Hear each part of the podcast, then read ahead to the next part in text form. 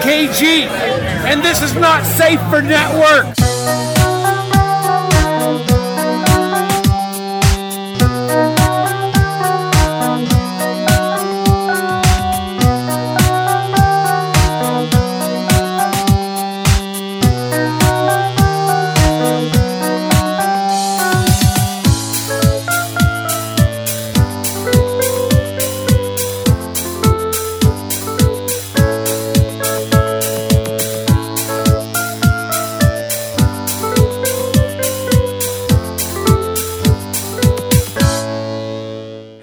Welcome to Montucky Skies. I'm Biggs. And I'm Brandon. How's it going, Brandon? It's almost like spring out there. Yeah, yeah. It, like there was snow this week, but it didn't stick. I was at work and we watched like some snow flying out, and I was like, "Fucking come on!" But fortunately, it it didn't hang around. But we got a lot to cover tonight. Um, I guess we have to go through a giant death march here because Yeah. was- There's a slew this week. Yeah, four people. I feel like this is the most we've ever had on the show to talk about. But other than like, you know, when they were when we were looking over the year or whatever. But um probably start out with uh R. Lee Ermey passed away at age seventy four. So he was in so much stuff, but everybody thinks of him first and foremost from Full Metal Jacket, Yeah. which was his first movie. But something about being in a classic Kubrick movie, that's the one people are going to remember you for. Amazing that happened. Yeah, he was a drill sergeant who wound up doing other things in the military and then eventually becoming an advisor for Hollywood uh, for how to handle the military in the movie. And Kubrick just wound up casting him for Full Metal Jacket and he fucking kills it. He's the one that's giving Pyle like a really shitty time before he fucking snaps and kills him. Um, also, my favorite role he's been in was probably Saving Silverman. That one was a good one. The one uh, I really liked was uh, Frighteners. Yeah, he's in the Frighteners. He was what a ghost around a grave who's yelling He's, at he's like uh, in charge of the grave site, like keeping all the ghosts like in the graveyard. he was in the remakes of uh, Texas Chainsaw Massacre. He was like the father of the Yeah, family. Not good movies, but he was in them. God, he's been.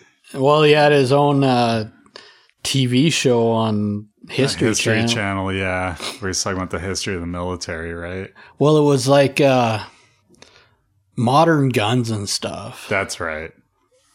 I don't remember the name of the show, but I remember watching it quite a bit. But And then uh, let's see. We also had Milos Forman passed away. Uh, he was orphaned in World War II when his parents were taken to concentration camps for being Jewish sympathizers, or at least they were accused of it with the Nazis. Um, he directed Man on the Moon, The People versus Larry Flynt, Amadeus, Hair, and one of my all-time favorite movies, One Flew Over the Cuckoo's Nest. Wow. So, yeah, that dude had a murderer's row of movies. So he'll definitely be missed. I I love One Flew Over the Cuckoo's Nest. If you haven't watched it, just watch it. That's a timeless movie. It'll always be good. Yeah. It'll always make you think. Like that that book that Ken Kesey wrote, which I've also read. It's just also super good. Um, it really made you think about how cruel electroshock therapy was, because they basically like the point of the movie pretty much is um it's talking about Jack McMurphy, who is Jack Nicholson's character, and uh, just how wild he was and how he refused to be conformed. Like he basically fakes mental illness to get into a, a, a cuckoo's nest, as they call it, and uh, you know battles Nurse Ratched, who's trying to get everybody to conform, and he just will not conform. And so in the end, they basically just fry his brain to Yeah. make him conform. Super sad, but such a good movie. Um, I also like to point out to any basketball fans out there, Robert Parish, who is with the Celtics. Uh, his nickname was the Chief, and his nickname was the Chief because they thought he looked like Chief Bromden in the movie. so that's why they nicknamed him because he had like a similar nose. so, um, let's see who else. Uh, Harry Anderson. Harry died. Anderson, Harry the Hat. That's the one that probably affected me the most when I think back on it because like Night Court was like a fixture of my childhood. Yeah, it was. And that role was made for him. Like Harry Anderson, what I didn't realize was he was like a he was a street music or a street uh, magician. Magician. And he wound up getting his jaw broken at one point because he figured out how to do all the tricks and everything. Like he did his version of three card Monte to um, you know, like basically con people and somebody broke his jaw. And so after that happened, he switched it to doing those styles of tricks, but letting the people in on the, the trick. And then like he had a hat for donations. And so he became Harry the Hat was like his alias on the street. And so his first acting job was actually in the first season of Cheers. And I think I read he was in five episodes. Um, that sounds about right. Yeah, like it seemed like five, like probably four of them in the first two seasons. And then he was in the very last season. He's the one who gets uh, Gary's Old Town Tavern's bar bricked up. Or no, not bricked up, like destroyed, like utterly destroyed, right? Because they brick up Cheers. They brick up the bar. so led to one of my all time favorite moments where like Norm is like freaking out when he comes in in the morning and he can't get a beer. And so he comes walk, he goes into the pool room and he comes walking out with like a can of beer. And they're like, where'd you get that? And he goes, Oh, I keep emergencies around the, or I keep emergency stashes around the bar just in case. but, uh, what I didn't know is he played a character called Harry the Hat. And that was because that was his, his persona when he got hired for Cheers. So he just did that persona on the show. So what you see him do on the show was his persona before he became famous. Weirdly enough, I just thought that was really interesting. But um, so those are the three guys I had. You wanted to talk about Patrick McManus. Patrick McManus. Um, for those that don't know, he was a hunting and fishing book writer. Um, he lived in Spokane, grew up in Idaho. So, and a lot of his stuff was hunting, fishing, camping stories that are just fucking hilarious. Um, and I read them. I've read most of his books throughout my childhood. Um, and there were stuff or a couple titles like uh, "They Shoot Canoes, Don't They?" Um, "A Fine and Pleasant Misery" was a great book. Um, just bunch of great books. Um, he actually got his doctorate for writing from Eastern Washington. Okay. So just outside of Montana. Um, I know Montana shows up in quite a bit of his books. Um, He certainly has a following here. I've seen his Yeah. books and people's shelves more than a few times. I know my dad's got a few yeah, he grew up in Idaho. Um, and so a lot of his books take place in Montana, Wyoming, Idaho, and parts of Washington. So, you know, definitely our neck of the woods. Yeah. Not to take the uh, the levity away from that, but uh, I just noticed you're wearing a Pickle Rick shirt. My pickle Rick. Pickle Rick! I didn't see it earlier. I just all of a sudden I saw that tongue wagging at me, and I was like, "What the fuck?" and then realized Pickle Rick's kosher pickles. Boom! I'm a pickle. Big reveal. anyway, um, I saw a movie I wanted to review today. So uh, earlier today, I saw Blockers, which when I saw the advertising for this, like it's about like some parents trying to cock block their daughters at the prom, and I'm like, that looks stupid. That's not something I'm interested in. And even though it has Leslie Mann, who I really like Leslie Mann, so I, I thought about it for a second, but I was like, no, that that sounds kind of dumb. And then I read some stuff on it, and uh, apparently the director is a woman. I can't remember her name off the top of my head, and she was talking about how like so it's Seth Rogen produced it, and uh, they had kind of written it, but they had taken as far as they could, and they needed a woman's point of view because it, it was three girls at the center. And so they knew they could only write so much with their experience. And so she took it over and really changed it. And that's what made me want to, to watch it. I was just like, that's kind of interesting just hearing that story. And so when I watched it, it wasn't the funniest movie. There was a couple of funny parts. So it's a comedy. So I'm not to totally say like check it out to anybody. But if you're interested in like formulas of movies, I think it's really interesting because it's really subversive to what that genre of comedy is. Um, like so first off it, it, centers around the three parents. One's played by a guy who i don't know but he looks like uh maybe like washed out mark Wahlberg is what i'll call him. He just looks like washed out mark Wahlberg to me. Uh, and then john cena is the second character and, and leslie mann is the third. And so they all have daughters who basically make a sex pact to like lose their virginity on the night of the prom. And it's kind of interesting the way they figure it out because i was like yeah, that's totally how that would happen. Basically, they're they're chatting back and forth on Messenger on prom night, and one of the girls leaves her laptop open so it's popping up like all the messenger stuff Boop. which happens on my computer like sometimes i'll come home and like a whole line of stuff i'll talk about on messenger is like right up on the computer I'm like how the fuck did that happen i didn't even know that started happening so i was like right away i was like okay that's that kind of adds an air of realism to it. But they're like decoding what they're talking about, and they're like eggplant, like that's a penis. Like they're decoding all the messages that they're sending back and forth, and uh, so they go out. They go out to basically stop it. So what's interesting is Mar- washed out Mark Wahlberg, who's like, he's totally, he's kind of like you would think he's a shitbag at the beginning just because like the, the opening scene he's just like, let's go get a beer. Seriously, let's go get a beer. And he's saying it like four or five different ways, trying to get people to listen to him to go out and get a beer. So you're like, this guy's a shitbag right away. But he's trying to dissuade the other two from blocking the daughters because he's like, no, this is prom night. This is a special night for them. Like, you got to let them grow up, like, let them be themselves. And the only reason he jumps into it is because his daughter is a lesbian and she's not open with it yet, but he knows, like he just knows. And when she real when he realizes that she's going along and going to go with a guy, then like he's horrified by it. Not and so this is where it starts to get a little bit like subversive to the genre, I think, is that like he's actually really trying it's not from like a fear of sex per se. It's because he doesn't want his daughter to do something that's against her nature. Okay. Which is weird. I've never seen that in a movie before. Like that's definitely like a take i've not seen.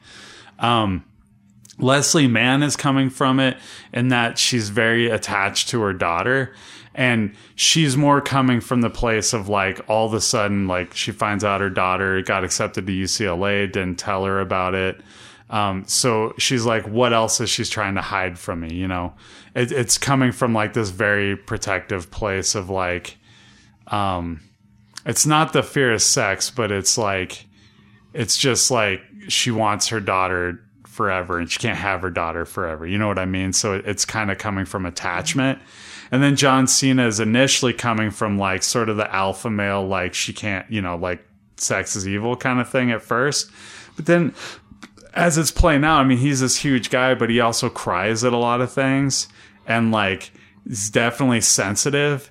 And it's just, he's just worried about his daughter, you know? So like it's a little bit subversive that they have him like crying a lot and, um, actually like showing his feminine side, which is interesting and it's just like interesting in that way because they just they take all these standard things that you would think about but then they sort of subvert it. And like even the daughters there's like one of them is like basically telling the guy like we're gonna have sex. And he's like well yeah if the universe wills it. She's like but it's willing it. And she keeps like pushing it on him. And then another one is like a drug dealer but he's also a super nice guy. And like the third guy, you just kind of feel bad for him because, like, you know, he's with a lesbian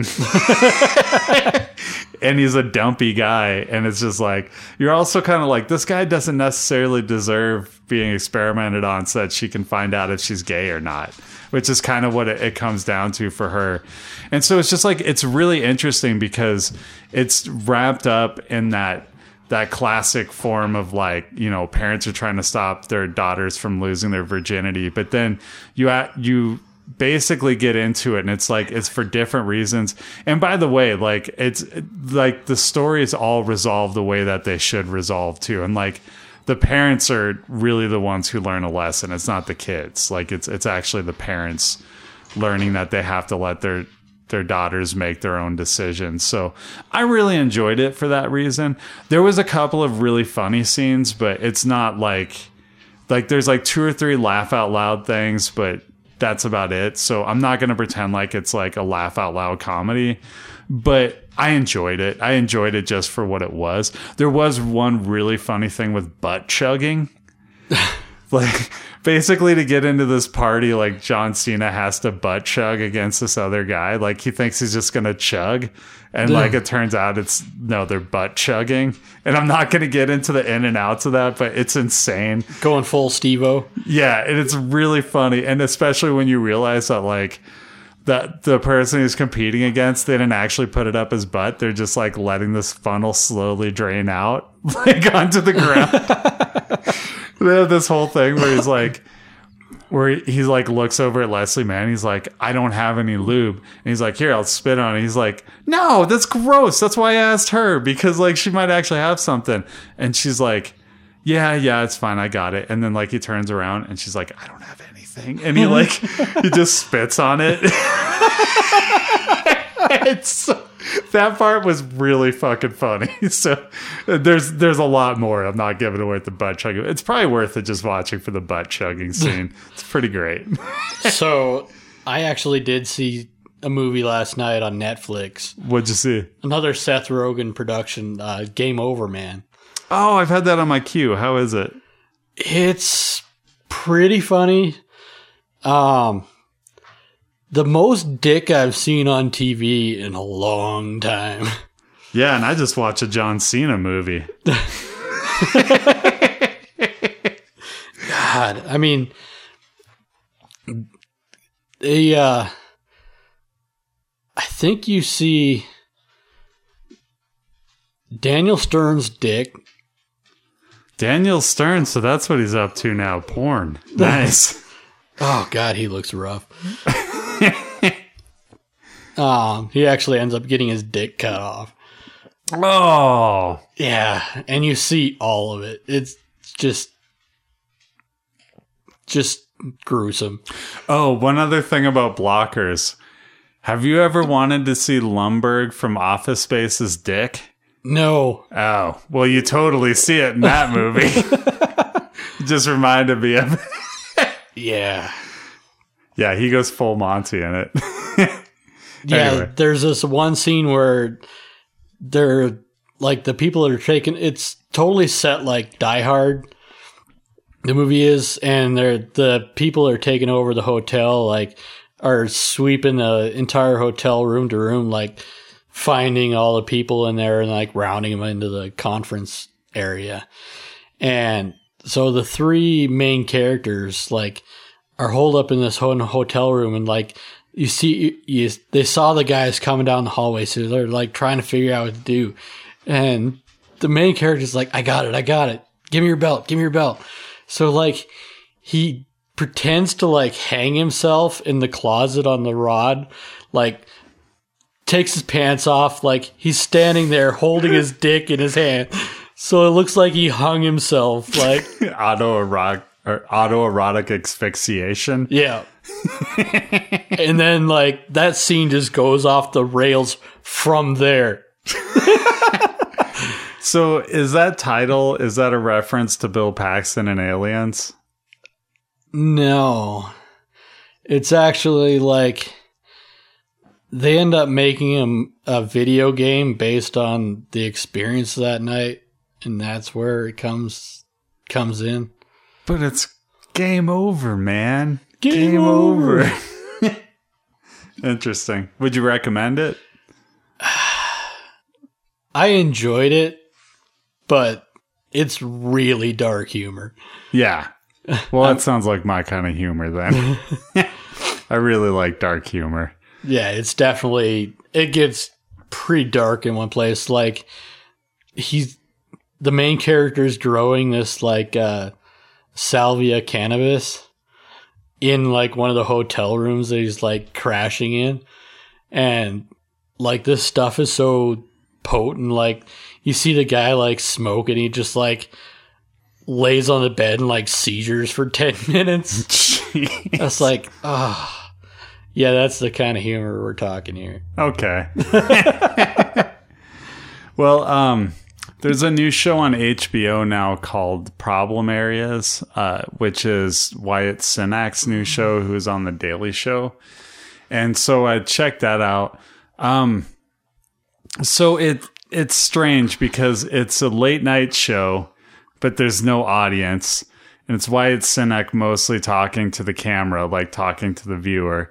And then they have these little cartoon interstitials, and it reminds me of like PBS shows when we were a kid. Like, I, I don't want to say PBS Kids because that was pre us being kids, but it's definitely like early 70s or like late 70s, early 80s style animation. Like Krusty the Clown, sort of. No, Set like uh, like think like the Electric Company, Okay. like like kind of the cartoon interstitials they have with that, or like Sesame Street or things like that from when we were younger. And The Great Space Coaster. yeah, there you go. and um, it's weird because like a lot of the jokes kind of fell flat on me. Uh, like there's some pooping jokes at the, at the beginning and stuff, and I'm like, ah, it's not really my speed. But as it goes along, the crux of the episode, and I guess the crux of this season, is going to be talking about policing. And so he interviews something like 10 different people, and they talk about areas of policing. Uh, which once again, this is going to be the entire season, so it's just like one section of it. But they they concentrate a lot on like training in this episode, and like if is that enough, and then like hiring practices and things like that within the police department. So the show was totally worth watching. Like a lot, most of the jokes fell flat for me, but I felt it was really informative and it was really and like Wyatt Cenac did a really good job when he's out in the field of like interviewing people. And it's not like the Daily Show; he's not doing them for laughs. Like he's actually talking about serious shit. But then they'll cut back to him in the studio, and then he'll make some jokes. You know, um, I feel like the jokes are to come in this show. I just think they need to work it out. You know what I mean? Like, I, I think it's got to kind of find its humor. But I still would recommend watching the show because I think they did a really good job of talking about a lot of the problems with, like, honestly, like cops kicking the shit out of minorities, you know, and like how they're trying to stop the problem, but how systemic it is and like it's just a real problem of like figuring out how do you change that culture in the police department. That's mostly what the first episode was about. It was like essentially like how do you change the culture around the police department? And they don't have an easy answer, but I almost feel like that's what makes it a better show is that like they're actually like bringing they're throwing a mm-hmm. lot of stuff against the wall, a lot of things to think about, and they're being thoughtful about them and talking to a lot of smart people about it. So like I feel like anybody who watches it is going to learn something. So from that prism I think it's totally worthwhile watching. So I'll definitely keep tuned into that. I think it's on Sunday nights. So it'll be opposite of like Westworld and Silicon Valley next week. So anyway, Boy, Sunday nights are getting packed. dude, getting packed. They've been packed for like what, 8 years now? 10 Yeah. years? Like Sunday has been the TV night for a while. Remember when it used to be Thursdays? It A was- long time ago. Yeah, like must see TV forever. now it's Sundays, but Night court. yeah. a little bit of news. So, um, Black Panther just opened in Saudi Arabia. And that's a big deal because they have not openly let movies be in the cinema in Saudi Arabia since the 70s. Wow. Yeah, and so apparently one of the Shahs, um, he's basically he's trying to reform things. And I'm not I'm not gonna speak out of school and pretend like I know all the stuff behind this, but they're trying to ease certain things. And so one of them is like they're reopening the movies, and so it opened last night, um, and it was it was basically people who are by invite only, but tomorrow, like Friday, it's opening for everybody in Saudi Arabia, so they can go see it. And it's only going to be movies that are sponsored by the the government or that the government okays, right? Approves, yeah. Yes, so they're gonna like look over any movie before they play it. But Black Panther, that's that's a fucking threshold that I never would have thought they would cross. You know, for all the the God, that's Line that's breaking crazy. Like where Black Panther still breaking down walls. Yeah. Isn't that crazy, man? but uh, yeah, first movie shown in Saudi, Saudi Arabia since like the 70s. So, like legally, there apparently there's been some movies where they were illegally played and then like they would get raided and people would break break ankles crawling over walls and shit like trying to escape the the police. So, Yeah, that makes uh that's something that I feel good about living in the United States for. Yeah. Yeah, we can watch movies that even make fun of the president and it's fine, you know? Like, You might tweet the shit out of it, but yeah. oh, he's definitely going to tweet the shit out of it. Are you are you kidding me? You can't keep that phone out of his tiny tiny hands, but um, you want to get sued? it's like, you know how hard it is to like pull a phone out of your daughter's hands? It's like twice as hard with Trump cuz he's got secret service. Which honestly, if they're doing their job protecting the president, they'd probably yank that phone right out of his hand. anyway, um, little bit of a, a rumor here that I want to like just put to bed. So there's been rumors that Silver Surfer is going to be in the Infinity War movie. Um, that is not happening. Like the Russo brothers came out and they were nicely saying like, well, maybe someday because like once this merger goes through, but not in this one. And people were persisting with the rumor. But here's where it, like where it all comes down. So I looked this up because I hadn't.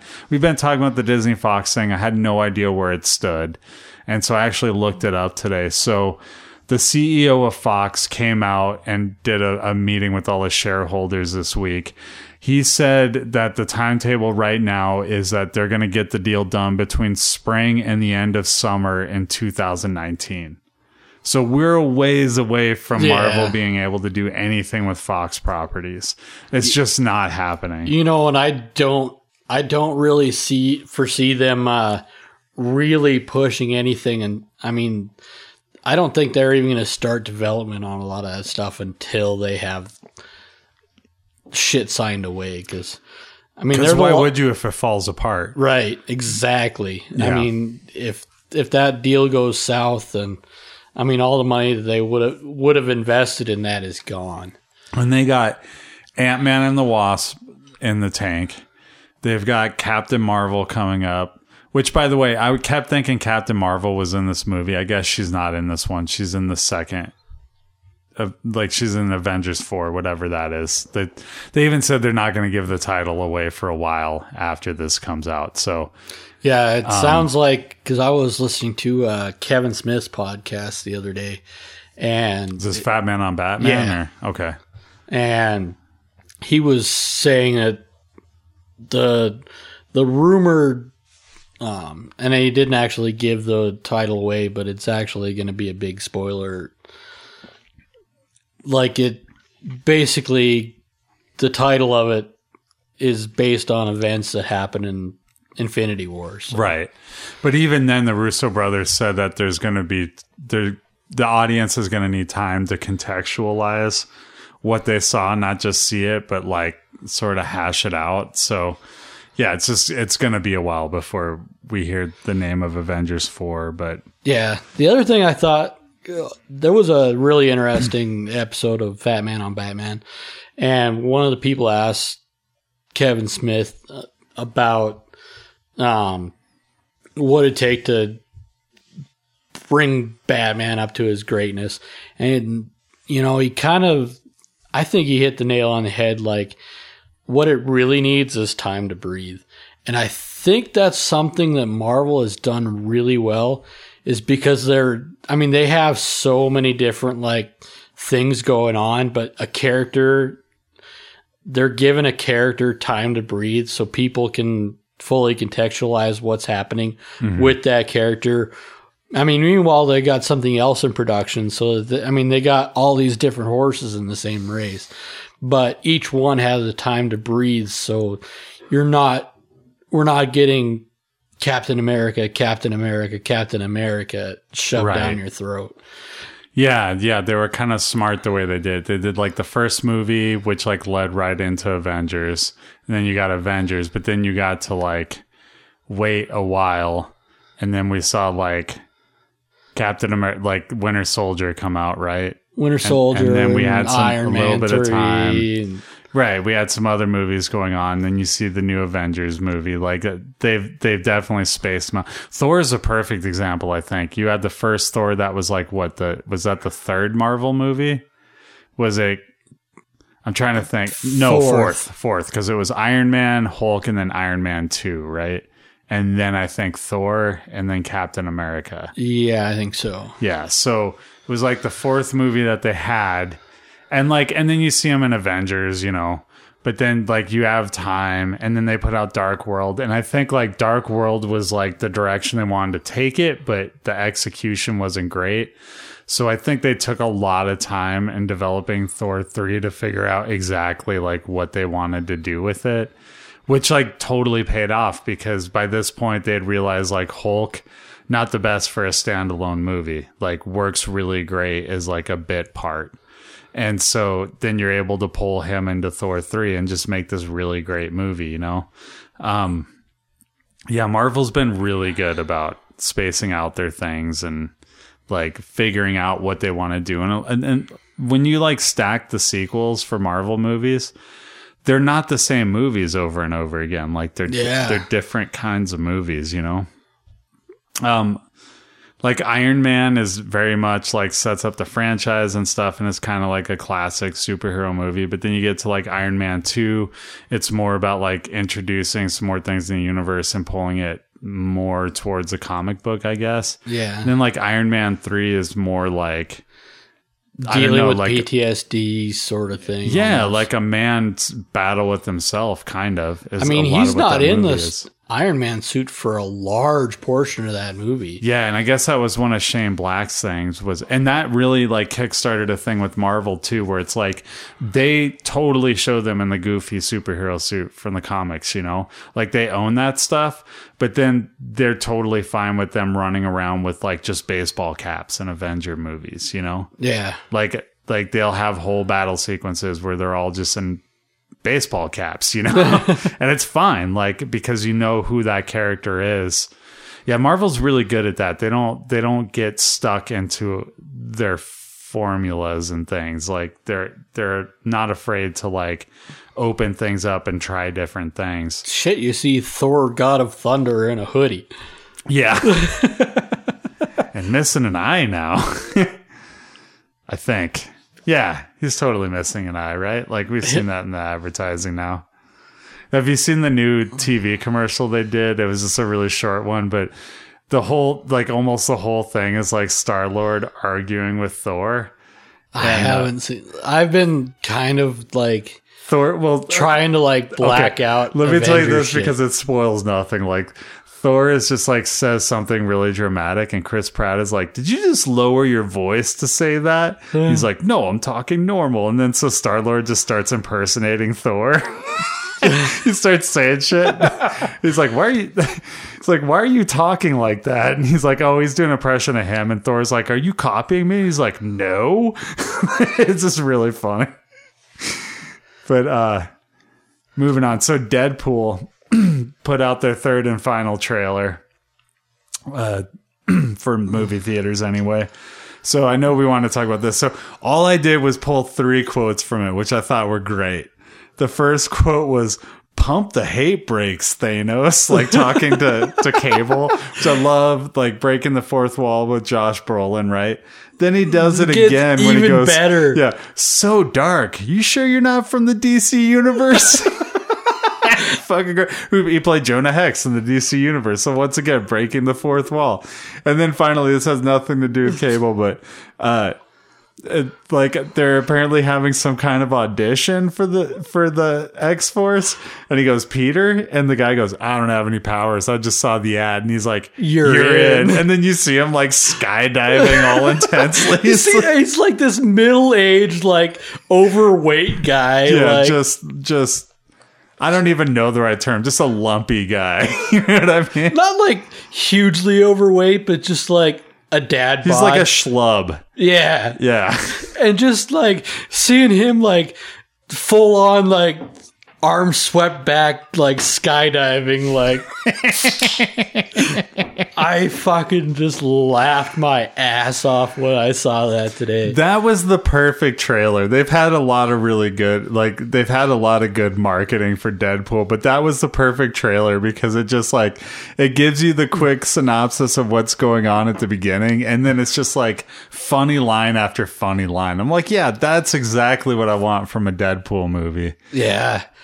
I uh I'm really excited to see where they how they do with that movie because it does look great. Yeah. The only thing I don't like is TJ Miller. They keep, Yeah. it's almost like they insist on showing him in every trailer. I'm just like, uh, I really hope he has the same amount of screen time he did in the last one, Or which less. was like two minutes. I feel like he's only in like two minutes of the last movie. God, it's it sucks go so bad because he was pretty funny in like his few little lines that he had, but then like all the shit he's done, I just fuck Yeah. fuck that guy. Uh, speaking of shit bags, so Warner's cut all ties to Brett Ratner.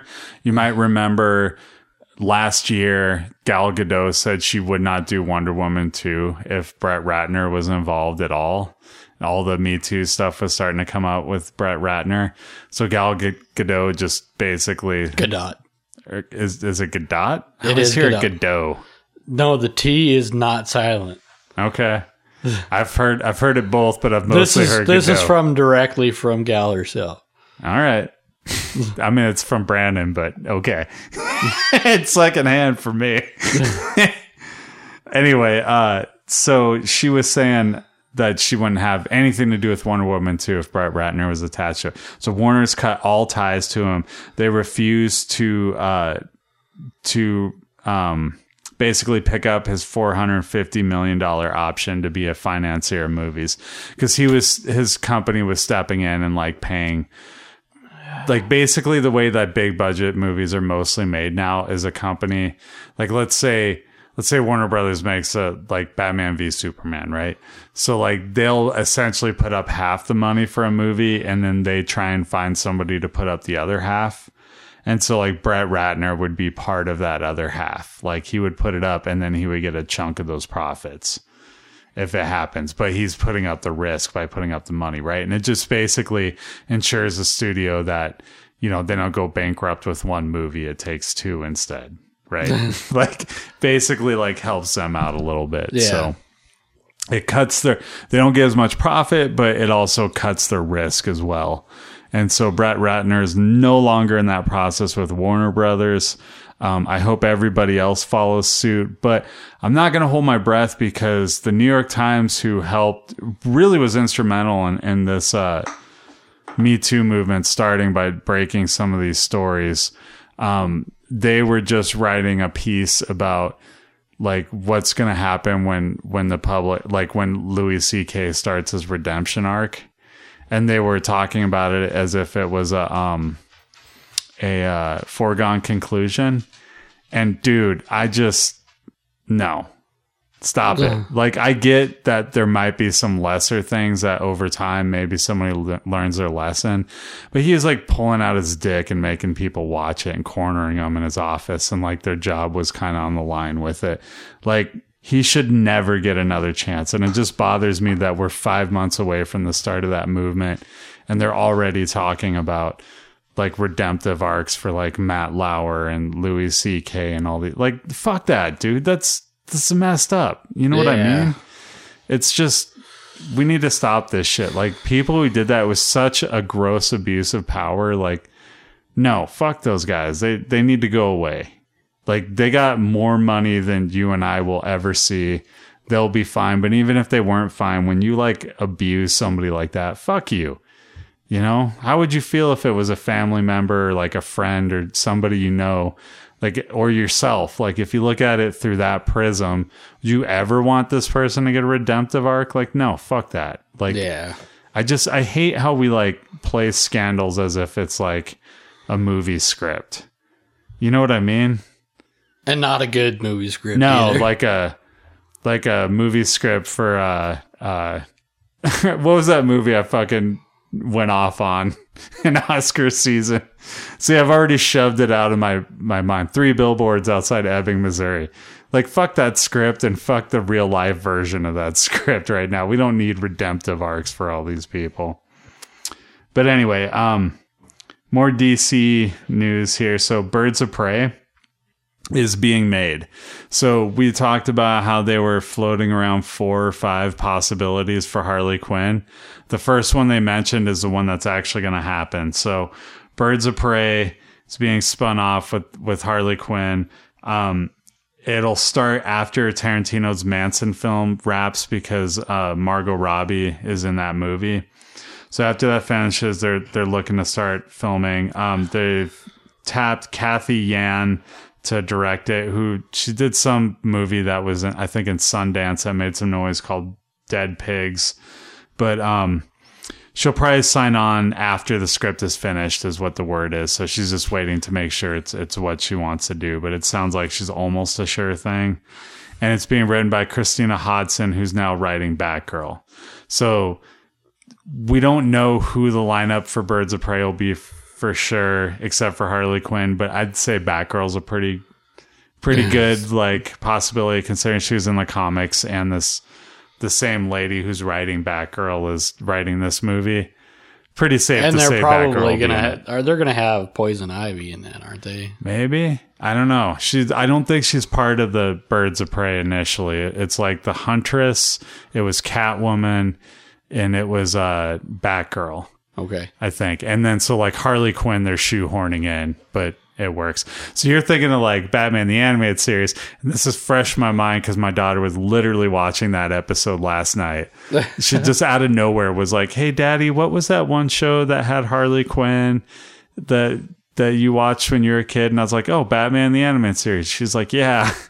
So I like found it for her on Amazon and uh like showed her like there was 12 Harley Quinn episodes and so she picked the one she wanted to watch and it was the the one where she teams up with Poison Ivy so and they had a few of those cuz doesn't she I'm trying to remember I think she's eventually teams up with Poison Ivy and maybe Batgirl as well and I think they like like started detective agency or something Ah, it's been so long. yeah I think it was something like that cuz my daughter like watched clips on YouTube of it and I was just like, oh no, kiddo, you got to watch this show. It's actually really good. That show was pretty good. yeah, when I watch it now, I mean, it's not as adult as a lot of the superhero comic comics were or cartoons were now, but like for the time, like it, it was the template that all of the stuff now is building off of, you know, and it is just good. It's just good. Like I love hearing Mark Hamill doing the Joker. The He's fucking so- best Joker. Yeah, so good. Um, so hopefully they're tapping that that kind of birds of prey stuff, you know. Uh, let's see here. What else? Oh, so we've got some movie development news. So uh, there's two. You want to hear about? Well, let's start. Let's start with the the dumber one, and then move on to the also dumber one. Um, so Mask is being developed as a Oh, good franchise by Paramount. Are you talking like the car fucking thing? Yes, where people wear masks and they like control cars that like fly and shit. Fuck. And it's mask, it's an acronym for um I don't even remember except for combatants is the last word and they spell combatants with a K so That's that it works with mask. yeah, it kind of is. But it, don't worry because they're tapping Gary Gray to direct it who's black, so it's fine, I guess. But uh, he directed The Fate of the Furious, Straight Out of Compton, Be Cool, and The Italian Job. What the fuck is he doing on this movie? Seriously? You know, I will say those were pretty great action movies. Like, I enjoyed all, like, Straight Out of Compton wasn't an action No. movie. ta take that one out of it, but Fate of the Furious was a fun action movie. I enjoyed the remake of The Italian Job. Not as good as the original, but I mean, fucking Mark Wahlberg. Fucking Mark Wahlberg. not not disheveled Mark Wahlberg. What was I saying earlier? Mm-hmm. Washed, out, Mark, Wahlberg. I should probably learn that guy's name, but that's what I used to do on Real Roulette when it was with Zach.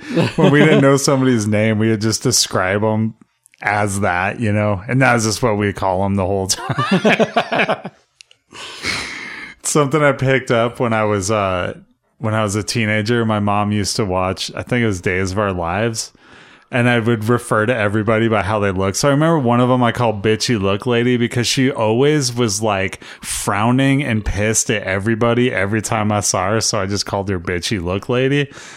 I that still would be this- resting bitch face. Yeah, yeah, it would be resting bitch face now, but we didn't have that term back in those days. so that was just what I called her. And then I think Exorcist Girl was one of them. Because all I knew about her was like they had that whole exorcism plot where she got taken over by the devil or something. I don't know. Shit, I don't know. I saw just enough to be thoroughly confused by it. we had some As you should be. We had some girlfriends in high school that watched that too, as I recall. Should I think my wife watched that for a long My time? wife still watches that show. Is it still on? Yeah. Wow. It's one of the few soap operas still on. You know, that that actually leads me to something. I, I've had this theory for a couple of years. I don't know if I've ever floated out on the podcast, but I think the reason why soap operas are disappearing off of TV is because of reality TV. And I don't mean programming space. I mean like what you. I was noticing it when she was watching a soap opera.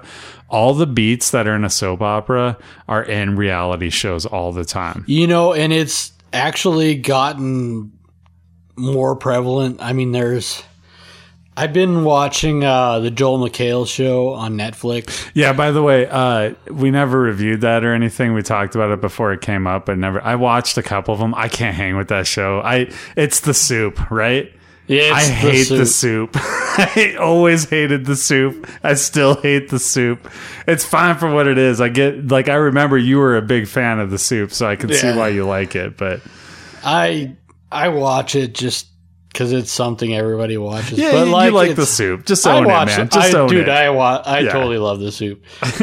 um, this one's a little different, but it's basically the same show. yeah. Um, anyways, but like, this is like all of like, I get everything that like happens on reality TV, like in a 30 second humorous block right. or a 30 minute humorous block See, or the, 22 minutes, I guess, not even like a full half hour. The only reality TV that I see is when like River and my wife are watching it in a room, And that's and all- I come walking in, and like I would say that like seventy five percent of the time I just walk out of the room, and then twenty five percent of the time I can't help but go off on a rant about how horrible whoever is on the TV is from like the three seconds I just heard them open their mouth, and then I basically get pushed out of the room. And the, the, the best part about watching I'm terrible, dude. I shouldn't judge other people's TV, but it's just like it's so the encapsulation of everything that I don't value that it just drives Oh, God, me it's- crazy.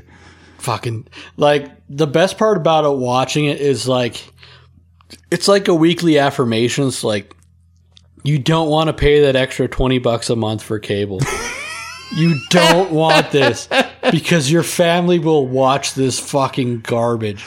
Yeah, because i mean it's like the fucking vanderpump rules or i guess i think that's the name of a show yeah, I there's think, the, like I think, the real I think I have people that watch that in my house for sure. uh, the Real Housewives, the blah blah Yeah. blah. Just like I know, and I mean, my wife's and my kids still watch like RuPaul's Drag Race. Like they've uh, uh, America's Next No, Top Model. I, Like I'll say, like with Ru- RuPaul's Drag Race, do they sit there and talk shit about each other and backstab? yes, Yeah, I can't watch that either then.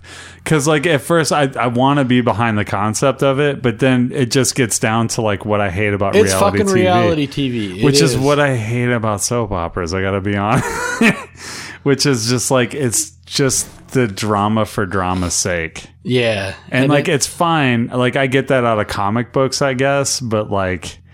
I, you know what I get out of comic books that I really love, and I, I've spoken to this before, but it's it's the heroic moments. Like that's what keeps me going on like comic books. I, that's why I can't really get into Punisher or things like that because like it's it's those moments where it's just like somebody doing the right thing. And it's there's been a lot of comparisons for soap operas to comic books, which is fair. I mean, they both they never have a final act. They go on forever. Like, you know, they are dramatic and, and everything. But like the key difference is like soap operas, everybody's going to murder somebody at some point or help cover up a murder or like uncover a murder just to backstab somebody. Like nobody's altruistic in soap operas. And there's always somebody altruistic in, in the comic books I read. And I guess that's sort of the difference, like the line that I have you know what I mean? And it's it's fine. Like I get that that feeds some kind of need that people have. Maybe it's just to laugh at the dredges of humanity. Like I can get that. That's what I have B movies for. you know what I mean? Like it's just to laugh at like how shoddy something is and that's probably not altruistic of me to laugh at that, but like I do. but I don't I don't get that fulfillment out of reality TV that I think a lot of people get. It just like it makes me mad when I watch it. It just makes me furious, dude. I can't. Yeah, you know, I think this is a good point, like to bring up because I've been. uh I finally finished last season iZombie, and I've got caught up on this season, and because that show is almost soap opera at times, mm-hmm. but it's this season is so fucking good. Like I we got caught up like we just uh, went through our DVR and just like power watched like cuz we were shit 6 7 episodes behind cuz I think they just I think they're on 8 or 9 now. And so we just like power watched cuz we didn't realize like we missed like the second half of last season Oh, so, you had to catch up. So we got on Netflix and rewatched or finished that season, and then we like power binge watched the first half of this season, and that shit got fucking dark. Like, so the premise of the show right now is like the first three seasons were building up to what they were calling D Day, is when like the general public finds out like there's fucking zombies everywhere. Mm-hmm. And then like there's this like secret society, like it's kind of like uh their version of Halliburton, like a government paramilitary uh organization. Okay. Um and But they, isn't Halliburton like an energy company? Uh that's their main goal, but like I guess they gotta protect the oil fields and shit. Yeah, huh? exactly. Okay. okay. So they do have like a paramilitary okay. division. I just I put guess. that together in my head. so um basically it's a bunch of like militarized zombies. And they somebody high up in that organization like broke into like the lab. There's like this bird flu type epidemic. And so they like poisoned or like tainted all the vaccines so that everybody that got the vaccine ended up being a zombie. So like suddenly there's like 10,000 zombies in uh, downtown Seattle. So they got the numbers now. so basically they walled off all of Seattle. Wow. And so like it's this fucking like it's like green zone Baghdad. Like everything is like under curfew and controlled by this like paramilitary state. Um and it's fucking it's really interesting. I mean, it's basically uh militia controlled. Um they've got like small groups that are being promoted for um, religious reasons. Like there's a religious cult of zombies. So I mean, there's so many factions, and it's really interesting where they went with this show, and I think it's the best it's been. so I would suggest like it's probably my third favorite Berlanti show right now, Okay. Behind uh, Flash and DC Legends. Okay.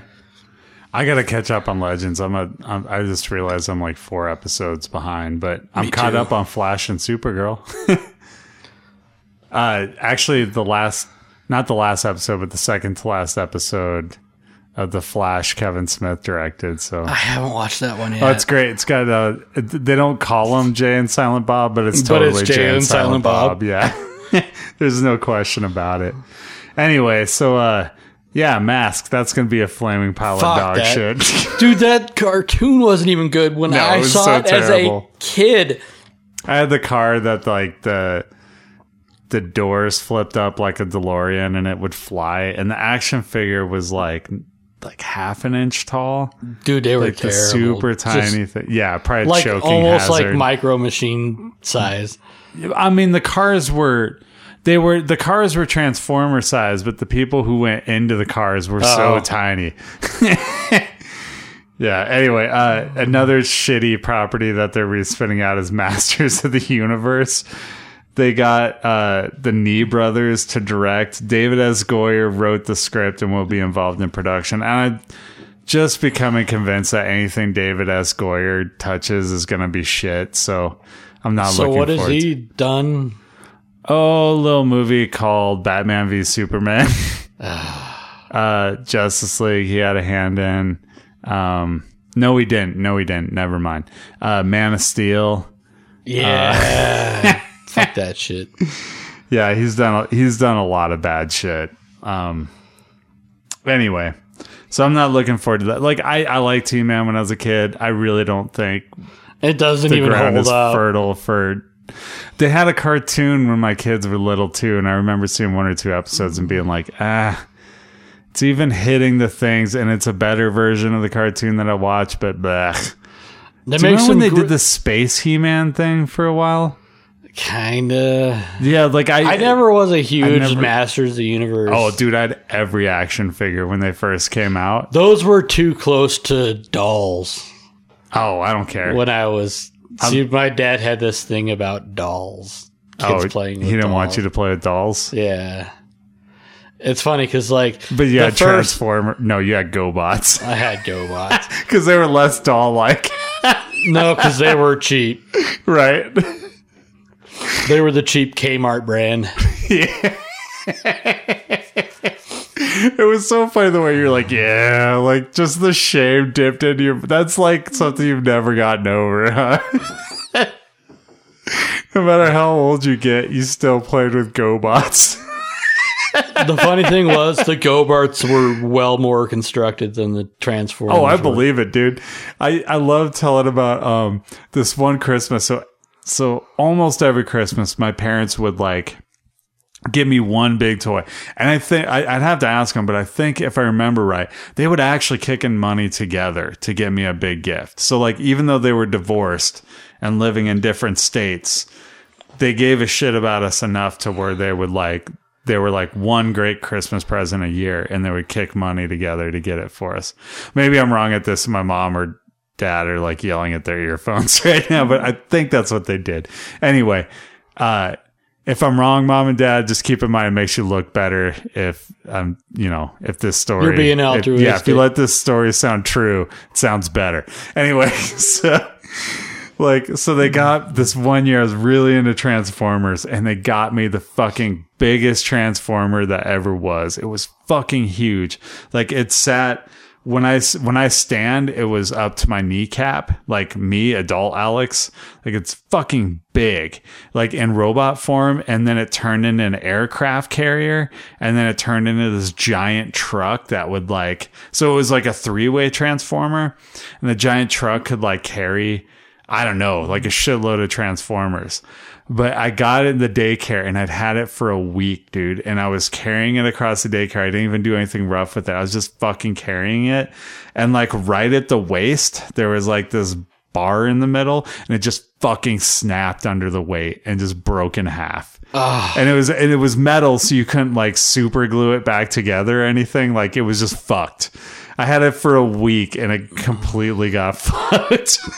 Shit, I remember the Transformer I had. Like, I remember it was. uh I don't think it was Jazz.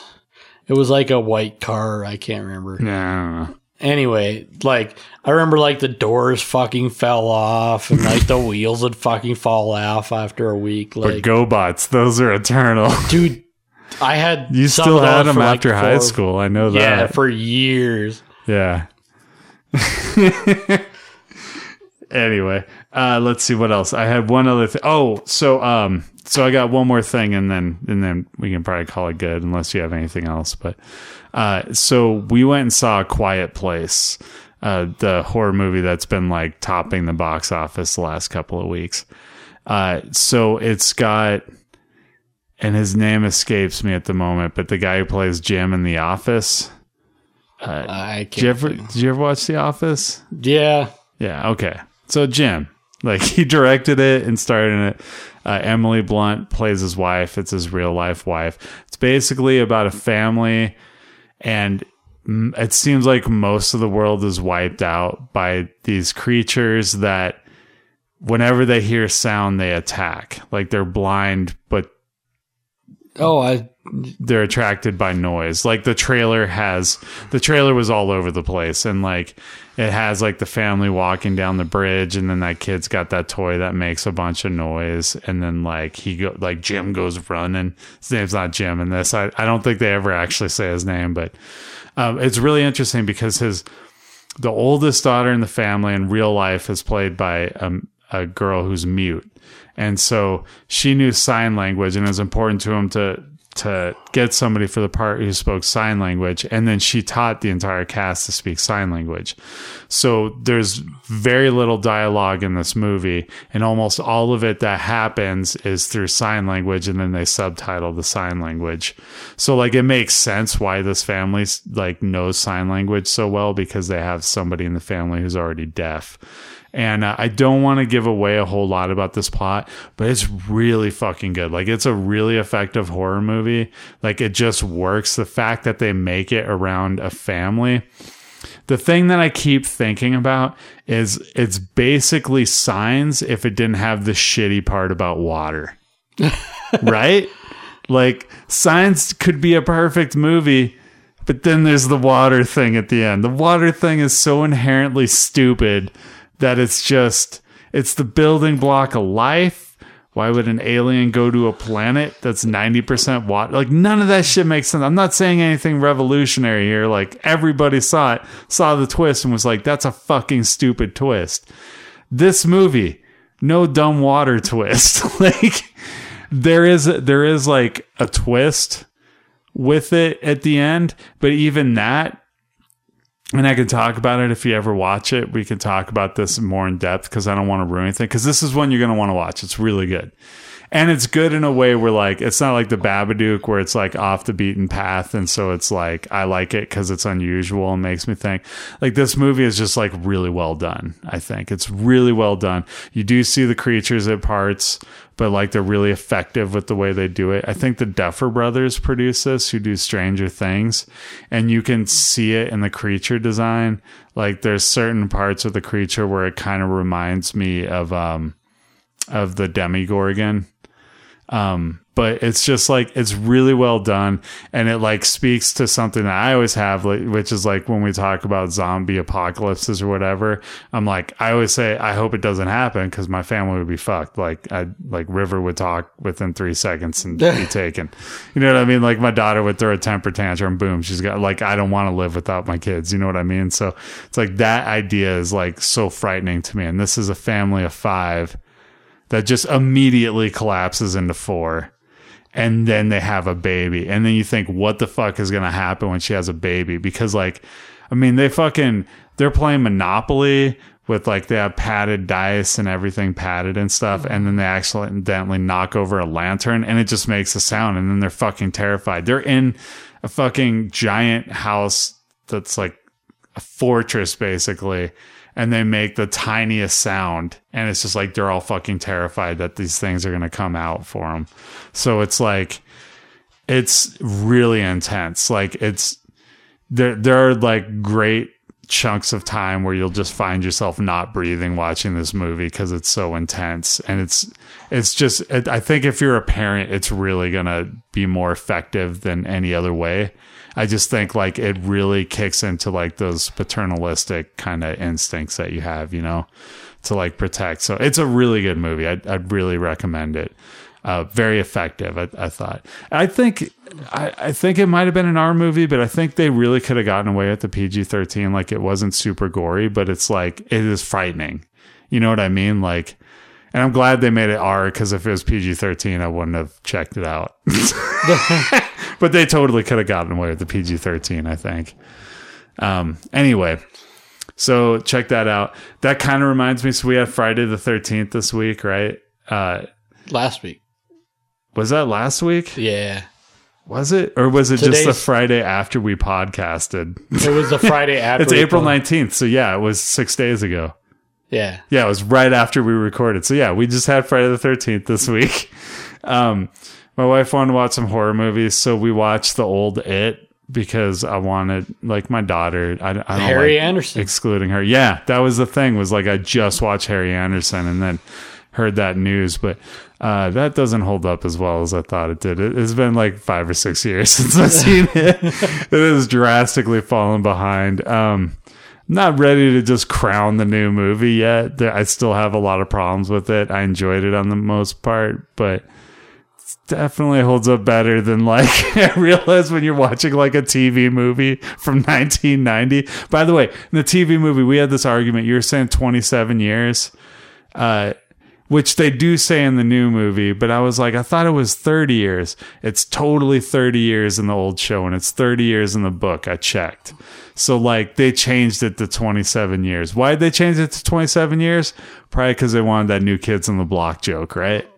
Like, I think that's why they wanted 27 years. Well, they were like, we want to release this today. We don't want to wait, wait another three years to Yeah, because it already took like seven years to get it to the screen already. But um, I also think it was because it was 27 years since the old It movie came out. So I think that. That yeah, exactly. yeah. So everybody's like, "Oh yeah, 27," but no, it's it's 30. It was 30. I wasn't wrong. it's a nice round number. Whatever. It doesn't matter. I just I noticed that. So we watched that, and then uh, my wife really wanted to watch Friday the 13th, and so I'm like, "Which The one?" the OG. Yeah, so she was like the OG. I have not seen the original Friday the 13th since I was in high school. And I got some thoughts, man, when I was rewatching this. Um, first off, very different than the other Friday the 13th movies. Not just because it's Jason's mom, but like it's just a very different movie. Like there's very, there's not that much blood. There's a little bit, but not that much. They use movie that's, or they use music in the movie that's almost a direct rip off of Psycho. There's a lot of kind of music like a lot of strings and stuff, like directly ripped off from Psycho, dude. A lot of running scenes that are ripped off right out of Texas Chainsaw Massacre, like the original. I'm just sitting there watching. I'm like, wow, now that I'm so much older, I can see all the things that they stole from. It was really funny. We we watched most of it with River. She she wasn't in for the very beginning, but then she was watching it, and then she started like getting on her phone and she was talking like at the end of the movie. I'm like, River, put down your phone, and she's like. like puts down her phone and I'm like, it's not over yet. And they're sitting there talking in the hospital and all, all that. And, uh, and then all this, or no, she's like floating in the canoe and she's like on her phone. I'm like, River, put down your phone. And then like one minute later, Jason pops out of the canoe and like pulls her down. And like she goes, Oh my God. And like almost threw her phone in the air. And I was like, Yeah, I didn't want you to miss that part. It's like the biggest scare in the movie. and I thought I gave it away by telling her to put down her phone, but apparently it, it's still effective. So that's nice. Didn't work on me, but you know, I remember that scene and I remember a lot of the rest of the movie. That scene I knew was coming. Like I love that scene. I remember. I think I only remember like two scenes out of the movie. I remember uh, Kevin Bacon with the fucking arrow arrow, through through his- the neck. I had a poster of that from Fangoria when I was like a kid. that one. I'll, I don't think I'll ever remember. Yeah, that and when you watch it now, it's so fucking fakey because like you can see how his neck so puffs out before the arrow comes out because it's like so clearly a fake neck. Like it's so fakey when you watch it now. It's like the fakest shit you've ever seen. Maybe I'm just watching it on a different level than I did when I was younger. Well, but I'm like, I could totally see how that's like latex right there, and then they have a thing fed so that they can push it up. Like, yeah, I could totally see it. There's a difference when you're watching shit in high def nowadays. That's true, but I'm betting I would see that shit on VHS too. but yeah, it's more glaring when you're watching in high def. That is for sure. And you know, do you remember when I was talking to you about when I got The Evil Dead on Blu-ray? And I was like, it's actually better on DVD because all the like like uh dirt and grains and stuff in the film come out in the HD so it looks shittier. Same deal with this one. Like I it's, could see it's that. better not in high def because when it's in high def, you see all the faults in the film, and there's a lot of them. Like it, you know, I don't think they felt like they had to preserve that shit forever. I don't think they knew it would turn into what it turned into. You know. But anyway, sorry, I just I had to bring that up because we just watch it, and you know, we have a soft spot for Jason Voorhees on this podcast. So I definitely have a soft spot for Jason Sport Voorhees. well, anything else you want to bring up or? Uh, next week, I'm definitely going to be reviewing Super Troopers 2 yeah. because I'm going to see it probably tomorrow night. I'm gonna try. I'm gonna try, but that's depending on a babysitter situation. We'll see. Yeah, but I don't know. We'll see. I've been like so amped to see this movie for a while. Uh, the podcast will come out on Thursday night as per normal. We will not have seen Infinity War when the podcast uh, posts. So don't worry. We will talk about it the next week. But I think me and Brandon are going to record a day early or something. I don't know. If not, I was talking with Carl and might do a podcast with Carl. Regardless, I know Carl has some shit to say. yeah. I ran into him uh, last Saturday. I work with Carl now, so we've been working out a lot of shit in the kitchen. we talk a lot. but uh like I guess the point I'm getting at is like we will not be talking about Infinity War next week. It'll be so fresh anyway that like most people aren't going to want to hear it till a week later. yeah, So and you know everybody else wants a chance to see that without spoilers. So Yeah. So you got a week. You got an, a You got week to watch. You know, or you can just like hold off on listening to the podcast till you don't do that. Watch the fucking movie. No, yeah, yeah. Watch the fucking movie and then listen to us because we don't charge you anything, and our shit's only good if you listen to it right away. That's not true. Sometimes I listen to old episodes and enjoy it. Not as much as I used to. I think my ego is like eroding. well, at the time I listen to older episodes, and if they're not in like the last couple of years, I'm like, oof. Just think of all the stuff we do better now.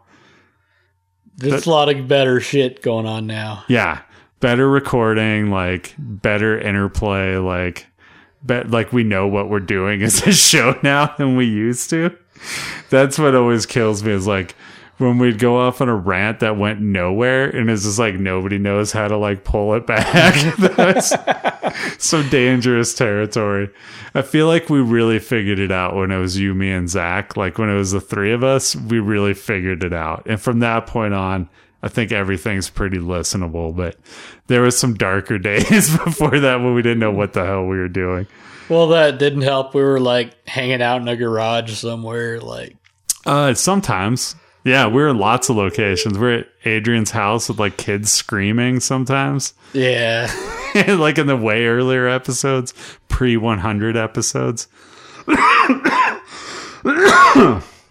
well, it's probably a good place to cut off. So uh, take it easy.